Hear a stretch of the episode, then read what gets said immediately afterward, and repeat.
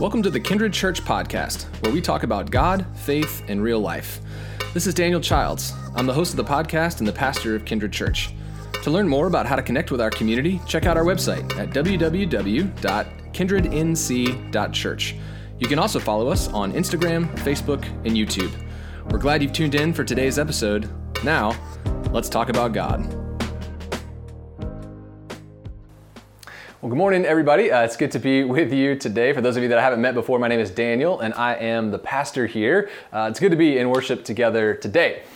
Uh, well, I have been a pastor for about eight years now, and I worked in the church for a couple years before that, and I've been in church for basically my whole life. And in all my time in the church, there's this dynamic that I've noticed in just about every church that I've been a part of. And that is that people in the church have a whole lot of questions uh, questions about God, questions about theology, questions about the Bible, uh, questions about Christian ethics. People in the church have a whole lot of questions, but people in the church are often kind of reluctant to, to actually voice their questions at church. And there's a number of reasons for this. I think for uh, a lot of people who, like me, have been in church their whole life, a lot of times they're kind of embarrassed to ask their questions because they feel like they should probably already know the answer and they don't want to admit that they don't know the answer, and so they just don't ask their question. Uh, I think for folks who are uh, newer to the church, and, some of you fall into this category yourselves, um, sometimes the, the belief is that, well, everyone else already knows the answer to this question, and, and so, you know, I, I don't, want to ask it because I'm kind of embarrassed that I don't know. Uh, for uh, other uh, sometimes they're, they're kind of controversial. And so people in the church don't really want to ask the, the question that they have because they don't want to provoke an argument or they don't want to offend someone. I think in other cases, sometimes the questions of faith that, that many of us have, uh, we're, we're, afraid that maybe there's not uh, a clear answer or not a satisfactory answer to our question. And, and we're kind of afraid of that. And so uh, maybe we just choose to, to not voice that question at all. Uh, there's this dynamic in the church where people have a lot of questions, um, but for many of these questions, we're not always sure how to ask them, when to ask them. We don't always feel comfortable asking them in church. And yet, a lot of these questions are about big, important things. Uh, so, for that reason, uh, I wanted to do this sermon series where we would address some of the more common questions that I think people in the church have, but, but don't always know when to ask or, or how to ask. Uh, so, we're calling this new sermon series Asking for a Friend. Asking for a Friend. And over the next four weeks, uh, we're going to think about some, some big questions together uh, like these. Um, how do we interpret what the Bible has to say about LGBT plus inclusion. Uh, we'll think about things like how do we figure out what is and, and what isn't the, the will of God? How do we determine that? Um, how, as Christians, do we think about uh, people of other faiths? What's our relationship to people of other faiths? Uh, today, we're going to talk about the question of how exactly do we reconcile faith with science. Um, so each of these are, are big questions. Each of these are questions that I think many of you have probably wondered. Some of you have asked me in private about these things. So I hope that this series is going to be uh, helpful. I hope it's going to provide some uh, good guidance for us and at the very least, just some, uh, some good food for thought. Now, before we actually dig into to all of this, uh, I want to just lift up a few caveats for us. Um, let's just acknowledge up front here that each one of these topics is massive. I mean, there are like entire libraries full of books uh, on each of these topics, and I have about 20 minutes uh, ish for, for each of these sermons. So, uh, that said, we're really only going to be able to, to scratch the surface of, of these questions in this series. Um, I'm sure that throughout the course of this sermon series, at times I won't say something that you wish I would say about a particular topic. Uh, there may be times when I do say something you wish I wouldn't say about a particular topic, but uh, I hope that as we move through this, I can count on you giving me uh, some grace, um, even if I may say something that, that you disagree with. Uh, because really, the most important thing I, I, want you to know about this sermon series is that these sermons are not meant to be the final word uh, on these topics. I am well aware that there's a, a, whole lot of people who are a whole lot smarter than me that come down on all different kinds of places uh, in regard to, to these questions. So, really, the, the purpose of this is to start a conversation and, and to try to frame a conversation uh, for us about each of these uh, topics. And that said, I would encourage you, if you have follow up questions for me after any of these sermons, uh, reach out to me. I'm, I'm, happy to continue the conversation in that way. Uh, for all of you, I would encourage you to talk about this stuff with, with your family and your friends uh, over the course of these weeks. Ask them what they thought of the sermon and how they think about these questions. Certainly, those of you that are in small groups, you'll have the opportunity to uh, chat and, and, further reflect with your, your fellow group members uh, as we move through this. So, uh, all that to say, I'm, I'm excited about this series and uh, I hope that this proves helpful for us. Now, for this morning, uh, our scripture is from Genesis chapter 1, and uh, we're going to look at verses 1 through 5, and then we'll fast forward and look at verses 26 uh, through 31. So, this is what it says. Uh, these are the very opening words of the Bible, in fact. Uh, it says, When God began to create the heavens and the earth, the earth was without shape or form, and it was dark over the deep sea and God's wind swept across the waters. And God said, Let there be light. And so light appeared. And God saw how good the light was. God separated the light from the darkness. God named the light day and the darkness night. And there was evening and there was morning the first day. And we're going to fast forward uh, in the story here, jumping down to verse 26. It says, Then God said, Let us make humanity in our image to resemble us. So they may take charge of the fish of the sea, the birds in the sky, the livestock, all the earth, and all the crawling things on earth. God created humanity in God's own image. In the divine image, God created them, male and female. God created them. God blessed them and said to them, Be fertile and multiply, fill the earth and master it. Take charge of the fish of the sea, the birds in the sky, and everything crawling on the ground. And then God said, I now give you all the plants on earth that yield seeds, and all the trees whose fruit produces seeds within it. These will be your food. And to all wildlife, to all birds in the sky, and to everything crawling on the ground, to everything that breathes, I give all the green grasses for food. And that's what happened. And God saw everything that he had made, and it was supremely good. And there was evening and there was morning, the sixth day. This is the word of God for us, the people of God. Uh, thanks be to God.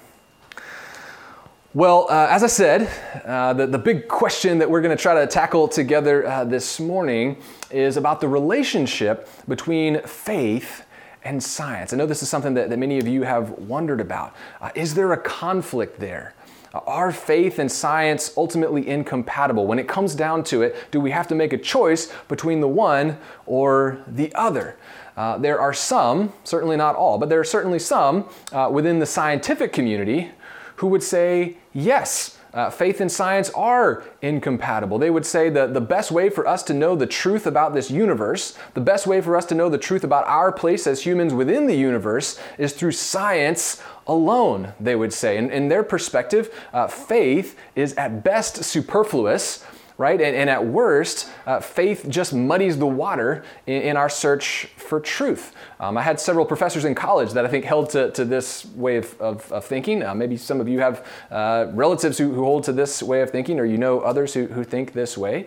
Uh, on the opposite end of the spectrum, um, there are some within the religious community, uh, particularly like fundamentalist Christians, uh, for example, who would actually agree with this conclusion. They would agree that faith and science are incompatible because, in their view, they would say the, the way to know the truth about this universe and the way to know the truth about our place within it is through faith alone. And in the case of, of like fundamentalist Christians, they would say more specifically through the Bible alone. And in their view, science and this whole attempt to try to understand the world apart from faith, uh, they, they think we should view that whole project with some pretty deep skepticism. And certainly when, uh, when, when scientific findings conflict with what the Bible says, they would say, well, then we just need to reject science in those instances. Uh, I know some of us have relatives who hold to this way of thinking. Uh, some of you may have grown up in churches or been part of churches in your past that, that taught you to think about uh, science and, and faith in, in this kind of a way. Now, I'm guessing that for most of us who are involved here at, at Kindred Church, uh, we probably don't fall on either end of that spectrum, right? Like, we don't want to completely reject faith, uh, of course, that's why we're listening to a sermon right now, uh, but we also don't want to completely reject science either. And that leaves us with the question of okay, well, well how do we reconcile these two things? And maybe more specifically for us as, Christians, uh, how do we think about the relationship between science and uh, the Bible, which is such an important source of our faith?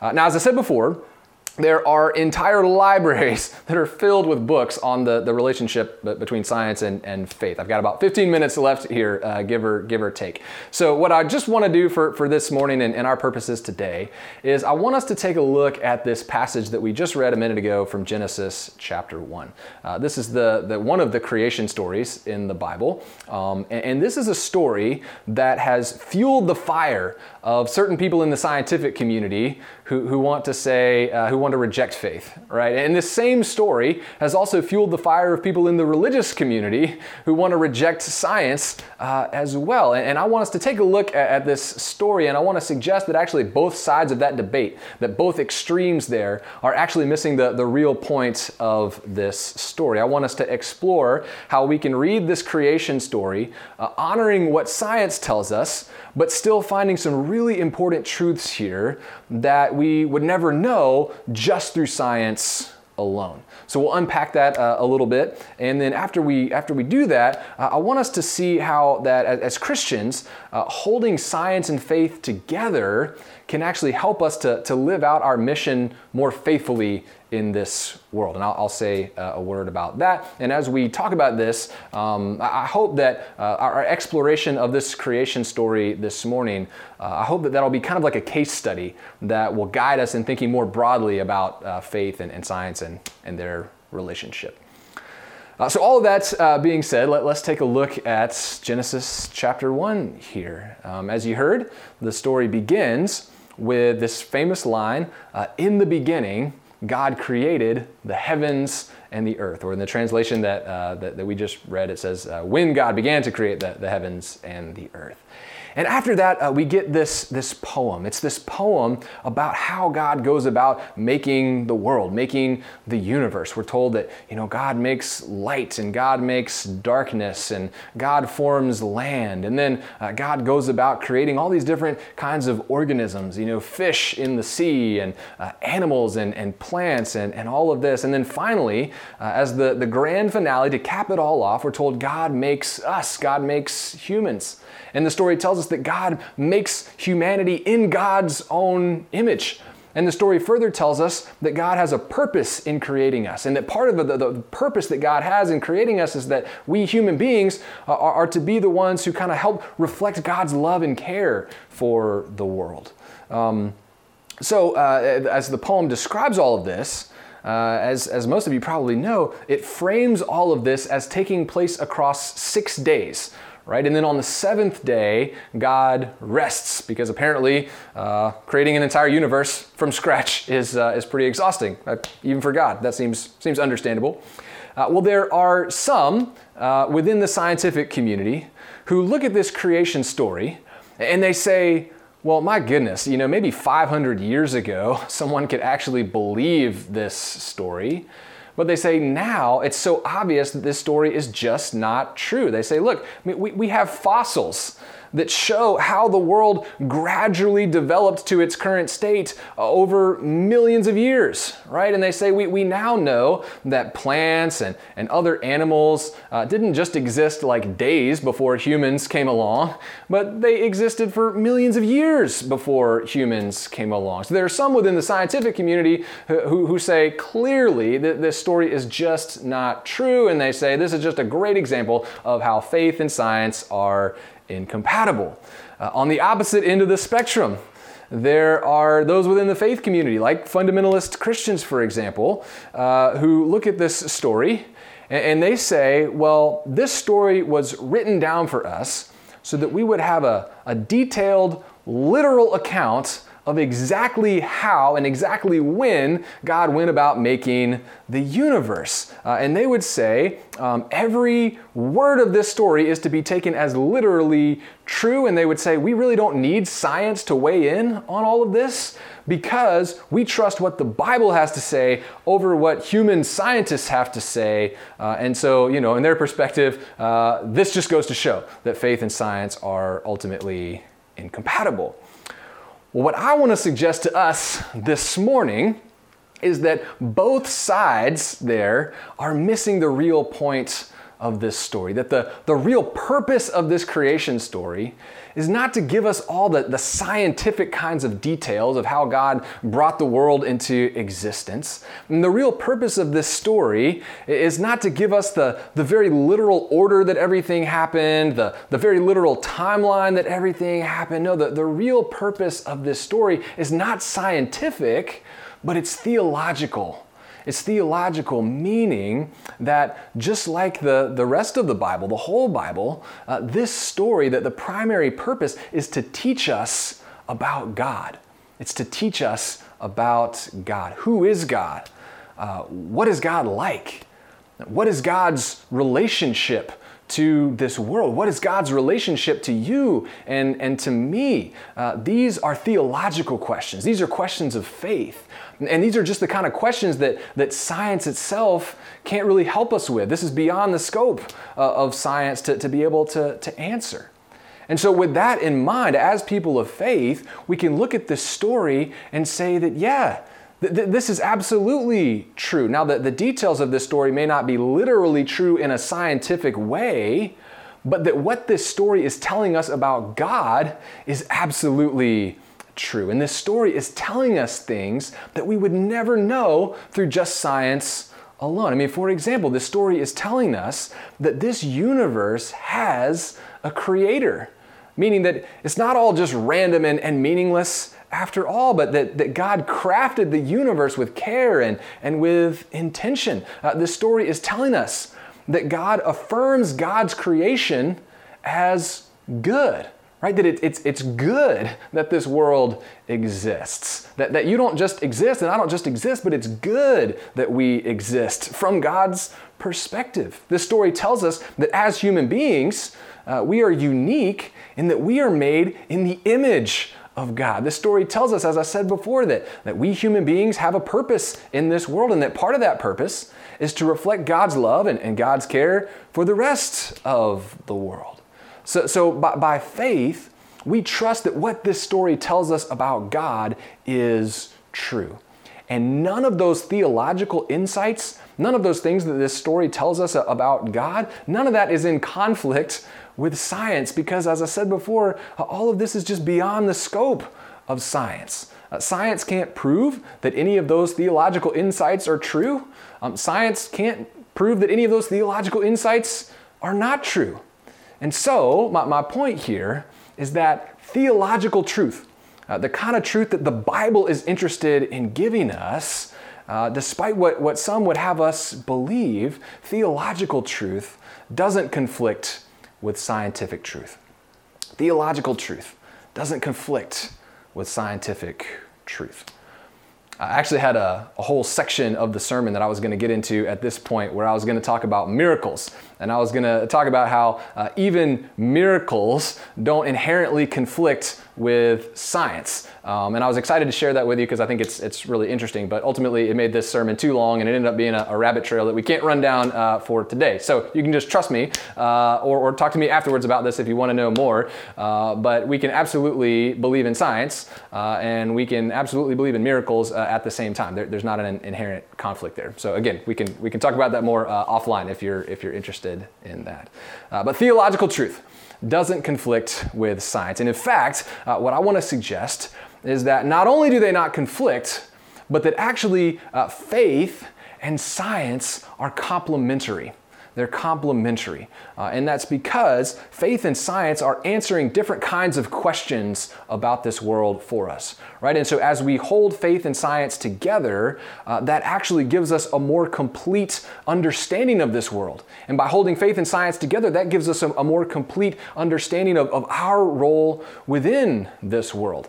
And that should be really exciting to us as Christians because if we have a more complete understanding of this world and, and our role within it, that's going to help us to, to better live out our mission. That's going to help us to better answer the calling that God has for us. I want to give you a quick example of this because I know this is uh, a bit abstract. So, how is it that, that holding faith and science together can help us to be more faithful to God's calling than, than we otherwise would be?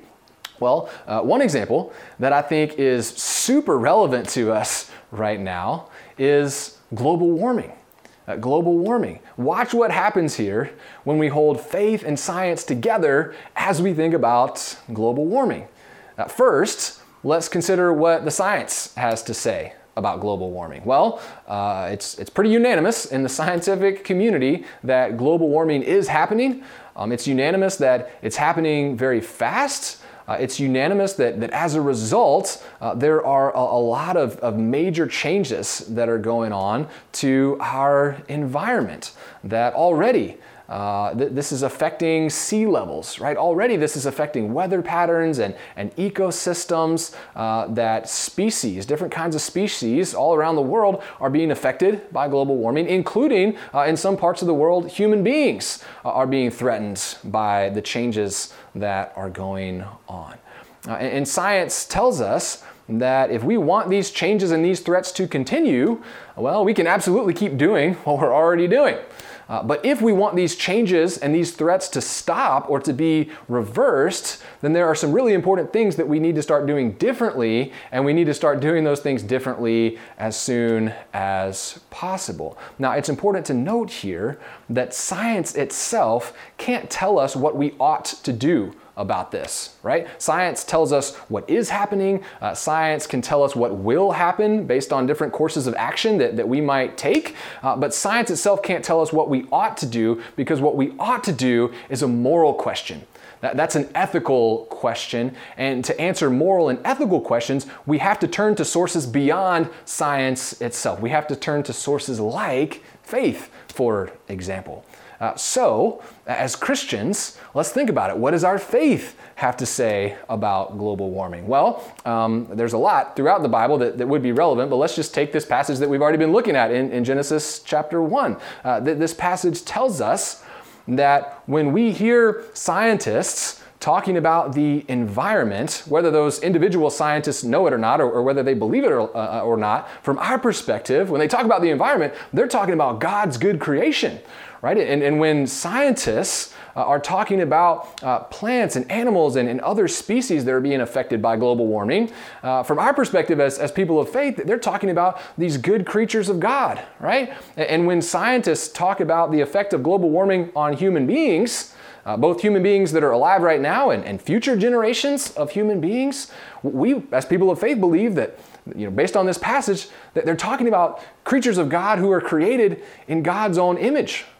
and this creation story tells us, as, as I said before, that our first calling as human beings is to reflect God's love and, and God's care for this world.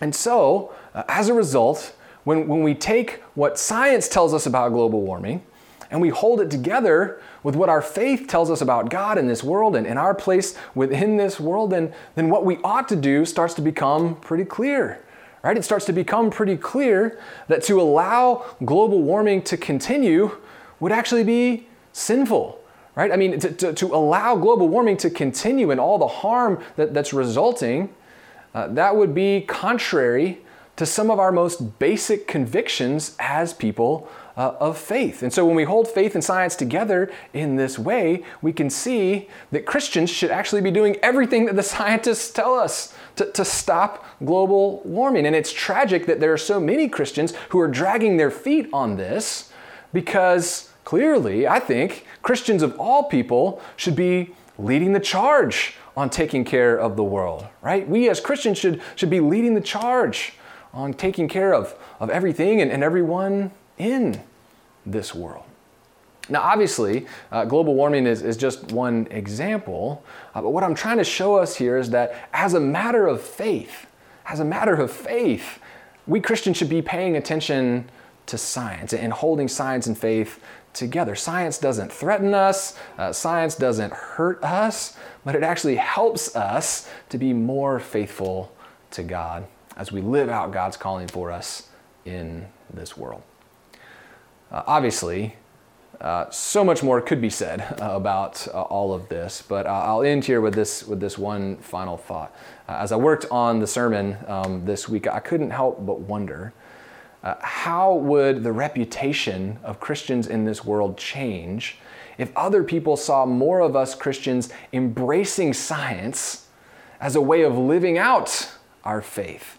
Uh, how would other people see us Christians differently if they saw more of us Christians embracing science as a way of better loving this world that we live in? I'm guessing if more Christians were to take that approach, there would be a lot less people out there who feel hostility towards our faith Right? There would be a lot less people who feel this deep skepticism towards our faith, and there would probably be a lot more people who suddenly find themselves open to faith, perhaps even drawn to faith if they saw more of us Christians using science to, to embody love in the name of faith.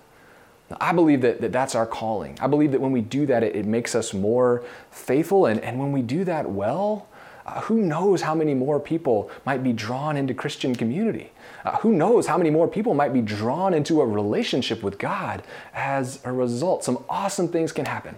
Some awesome things can happen when we hold faith and we hold science together. Let me pray for us.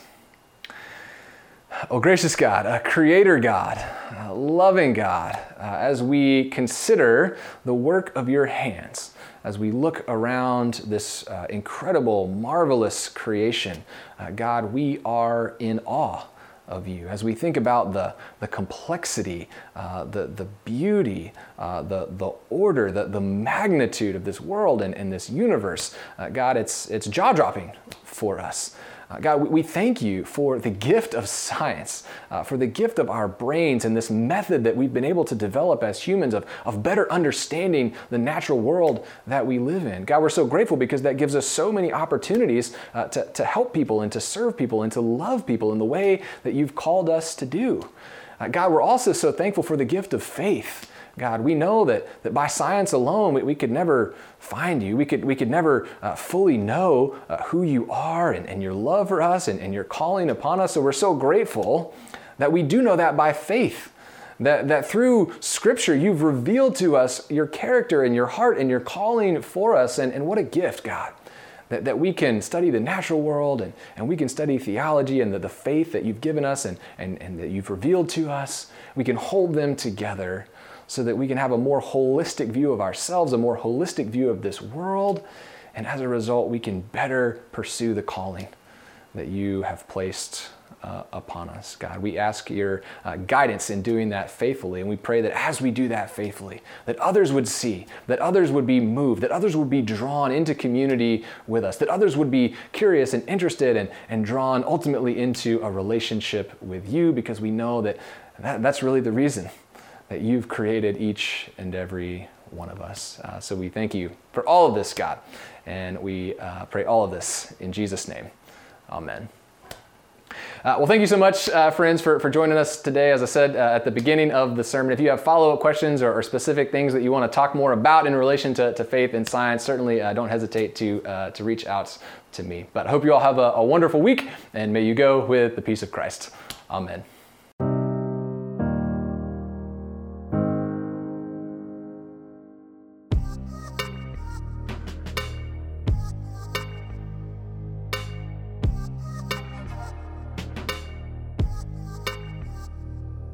Listeners. This free resource and all of Kindred's ministries are supported by the generosity of people like you. Your giving changes lives, and it helps us to share and embody God's love.